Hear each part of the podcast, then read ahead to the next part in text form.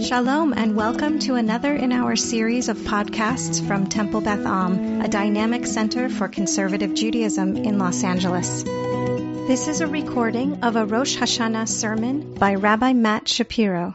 Shana Tova, everyone. there is also something uh, a little bit sad and also kind of funny about encouraging kids to flee the service when the director of youth learning and engagement is about to start talking. But we do our best. Behold the God of my deliverance. I will trust and I will not fear. God is my strength and my might and will be my deliverance. Cause the descendant of your servant to flourish and increase his power by your salvation, for we hope for your salvation all day. Praised are you, Lord, who causes the power of salvation to flourish. May the merciful one make us worthy of the days of the Messiah and life of the world to come. He who gives great deliverance to his king and shows kindness to his anointed one and his descendants forever. These lines might sound unfamiliar. They might even make you uncomfortable. And yet, believe it or not, you say them all the time. We all do. When we conclude Shabbat each week at Havdalah, in the weekday Amidah that we recite three times a day, and during Birkat Hamazon after each and every time we eat a meal. It's clear that our hope for deliverance, redemption, Messiah is woven consistently through nearly all elements of our tradition. But what comes to mind for you when you hear the word Messiah or Mashiach? We often shy away from this idea. I know I have.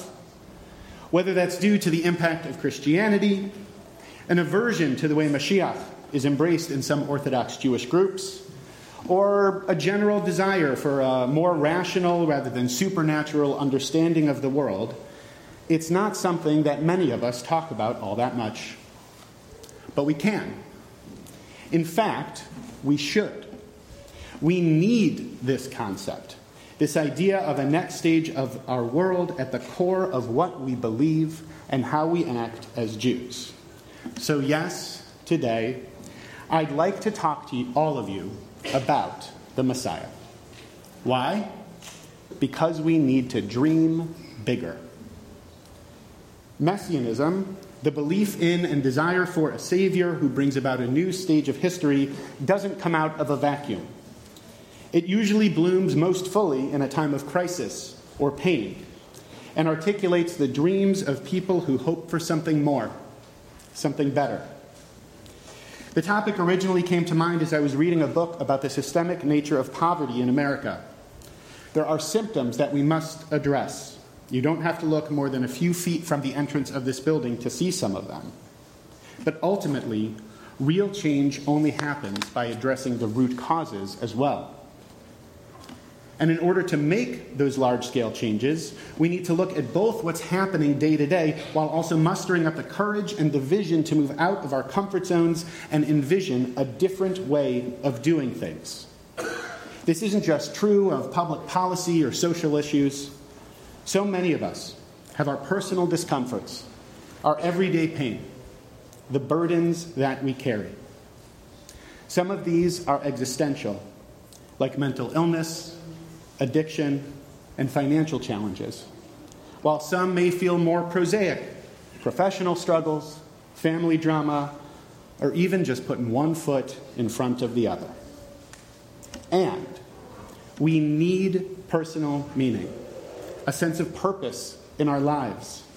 Yes, we have to navigate the everyday aspects of our lives, but we also need to have a vision for what we hope the world can be for us as individuals and collectively.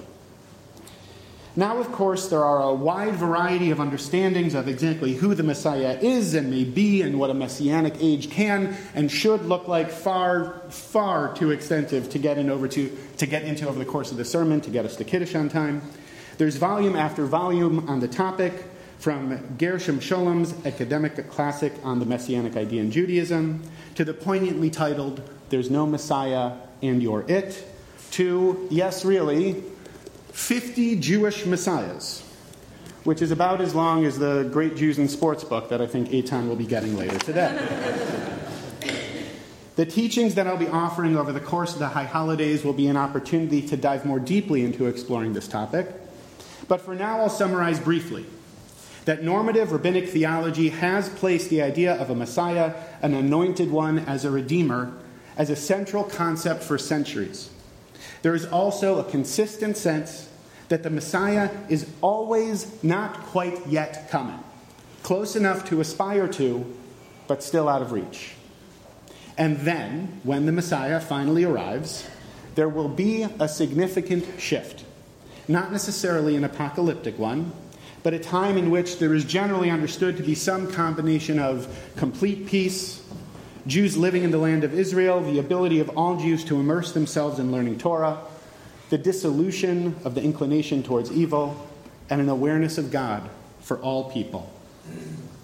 Rabbi David Hartman wrote Messianism is a realistically possible state of affairs, which provides for the unleashing of human spiritual capacities and the bearing of new and undreamed of personal aspirations. So then, what are our spiritual capacities? One understanding was provided by Rabbi Stephen Schwarzschild, who described Judaism as practical messianism. Practical messianism. The ways in which we bring this about comes through the mitzvot, just like Eitan was talking about earlier, our holy way of being in the world. He wrote that halacha is the formalization of the required actions which bridge the gap between is and ought. Halacha bridges the gap between is and ought. There's always a difference between the world as it is and what we hope the world will be. Collectively, we build a bridge between the two through our tradition, our mitzvot, our everyday actions. So, through this lens, the way to navigate our shared challenges is by looking into our tradition and trusting the roadmaps it provides for living fuller, more actualized lives, getting us one step closer to the world we dream of. And it's not just theologians. Secular writers know how vital the role of ritual is in creating a better world, too. In their book, The Dawn of Everything, David Graeber and David Wengrow, an anthropologist and an archaeologist, respectively, explain in great detail that it is through ritual that we can experiment with and even sample what a different world might look like. They bring evidence that a wide variety of concepts, ranging from private property to police functions to elections, originated as ideas within sacred contexts. Through ritual, we bridge for a moment that gap between is and ought, which makes it possible for us to dream bigger. There are so many ways in which our own tradition's key ideas emerge from and are embodied in ritual settings. In fact, it's happening right now, this morning, through the occasion we're celebrating a bar mitzvah. Now, BJ and Elaine, correct me if I'm wrong, but my guess is that Eitan's maturity did not increase exponentially from last night to this morning. but that's no knock on Eitan, and really did awesome. One day is only one day, and yet it can change everything. In this experience, we create a container of meaning through which we mark a transition from one way of being to another bringing any adolescent who moves through this space into a different stage of life. And it doesn't just impact the B'nai Mitzvah, it impacts their family, and in fact, all of us as we witness the power of our tradition. Marking and facilitating transformation helps us to dream bigger. It's also happening right now through our observance of Shabbat. Each week, Shabbat offers up an open door for us to walk through and dream big. We are taught that Shabbat is Me'in Olam Haba, a window into what the world to come may look like, a time in which we pause, we connect, We reflect, we cultivate and celebrate sacred time. We're even taught that the Messiah will come if all of Israel were to keep two Shabbats in a row. A world in which the beauty of Shabbat is consistently collectively marked is definitionally a changed world, moving us from where we are now to where we ought to be. That world can be within reach. As befits the high holiday season, there's also a teaching that if we all were to make full teshuvah, complete repentance in one day, the Messiah would come. This seems to indicate an if then situation. If we all do this, then we'll get the outcome that we hope for. But it's also possible to understand this teaching a bit differently. If every single one of us were to take seriously the practice of teshuvah, of atoning for our misdeeds, determining the ways in which we need to change, and then actualizing that change in our lives, we would be living in a different world one in which we have each taken responsibility and then helped to change, helped to create. By seeing that we can change, we make it possible to dream bigger. So it then makes a lot of sense that there are countless references to the Messiah in our liturgy and in our rituals, in addition to Havdalah and the Amidah and Birkat Hamazon, there's Elijah's cup at the Seder, Elijah's chair at a bris or Simchat Bat, the Aleinu at the end of each prayer service, and on and on. This transformative idea, our greatest dream as a people, infuses our rituals with hope, and we then metabolize that hope into our actions. Yes, messianism has its hazards. There have been false messiahs who have caused disappointment, even destruction in our history. But as in all things, we don't have to think in binaries. Our deep need for hope and meaning can be tempered by realism without losing its power. It's true, our tradition includes voices that caution us about hastening the Messiah, but that's not at odds with dreaming of a better world and working towards it. Not only do I think it's possible that we can do so without becoming fanatical, I would argue that it's essential to push ourselves forward. Guys, please. So, what holds us back? Why haven't we yet taken up this challenge with more energy, even with excitement? Well, change is tough. Change can be scary. However difficult or dysfunctional, our world right now is what we know, and there's a comfort in that. But that's the gift of Tishrei and the demand of the high holiday season. We celebrate a new year, and if and when we take up the challenge of a new beginning, through our reflection and our tshuva and the ways we join together as a holy community, we get a fresh start. This then brings us to considering, as Rabbi Hartman wrote, our undreamed of personal aspirations which comes down to a simple question Do you believe that you can change? Do you believe that we can change? I do. I hope you do. Our dreams for a better world have sustained us for centuries, and we need them right now as well. Rabbi Jonathan Sacks said that we are characters in the world's oldest continuous story charged with writing its next chapter. So then we have a role in determining the book in which we'll write our names this coming year. We each have to take this on. So I urge you to reflect what's something you can do starting today that will bring you one step closer to the world that you dream of. I'll start. This coming year in 5784, I'm committing to spending more time learning Lishma for its own sake, and I'm committing to greater diligence in saying brachot, blessings over food before and after I eat. Why?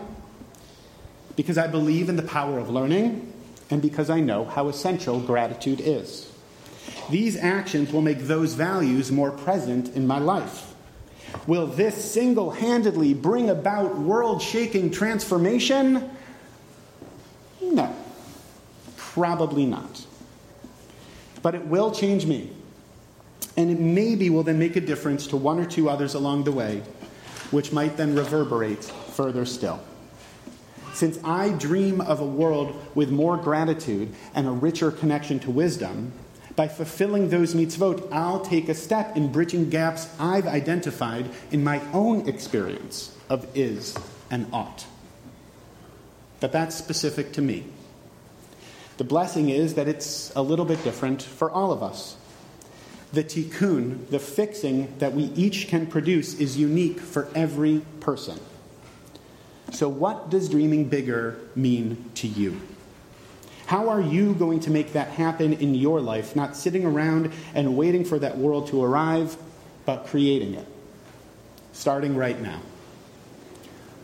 Locate someone nearby, note who they are, and commit to finding them at Kiddush and sharing that action with them. Don't, don't know it's coming. Don't, they'll expect it. You can come up to them, share it with them. Because there are actions that each one of us individually can do, and we change more when we hold each other accountable for those actions. We can help each other get from where we are now to where we ought to be, where we hope to be. Our dreams themselves hold transformative power, and we bring about transformation by being in relationship with each other. The world is the way it is now only because we collectively agree it should be this way and then act accordingly. But it doesn't have to be, it's not preordained. We can dream. We can dream bigger. And our tradition gives us the conceptual framework and the spiritual technology to do so. So let's see what's possible. Let's not keep making the same mistakes over and over again, staying blinkered in our lives by where we've been and what we believe has to be, and instead open our eyes to new possibilities for ourselves and for the world. If we aren't pushing ourselves to make our greatest dreams a reality, what else is there? We need to have hope. We need to have faith. We need to dream bigger.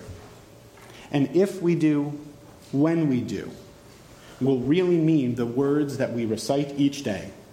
May the merciful one make us worthy of the days of the Messiah. Shabbat Shalom and an early Shana Tova. You have been listening to another in our series of podcasts from Temple Beth Am, a dynamic center for conservative Judaism in Los Angeles.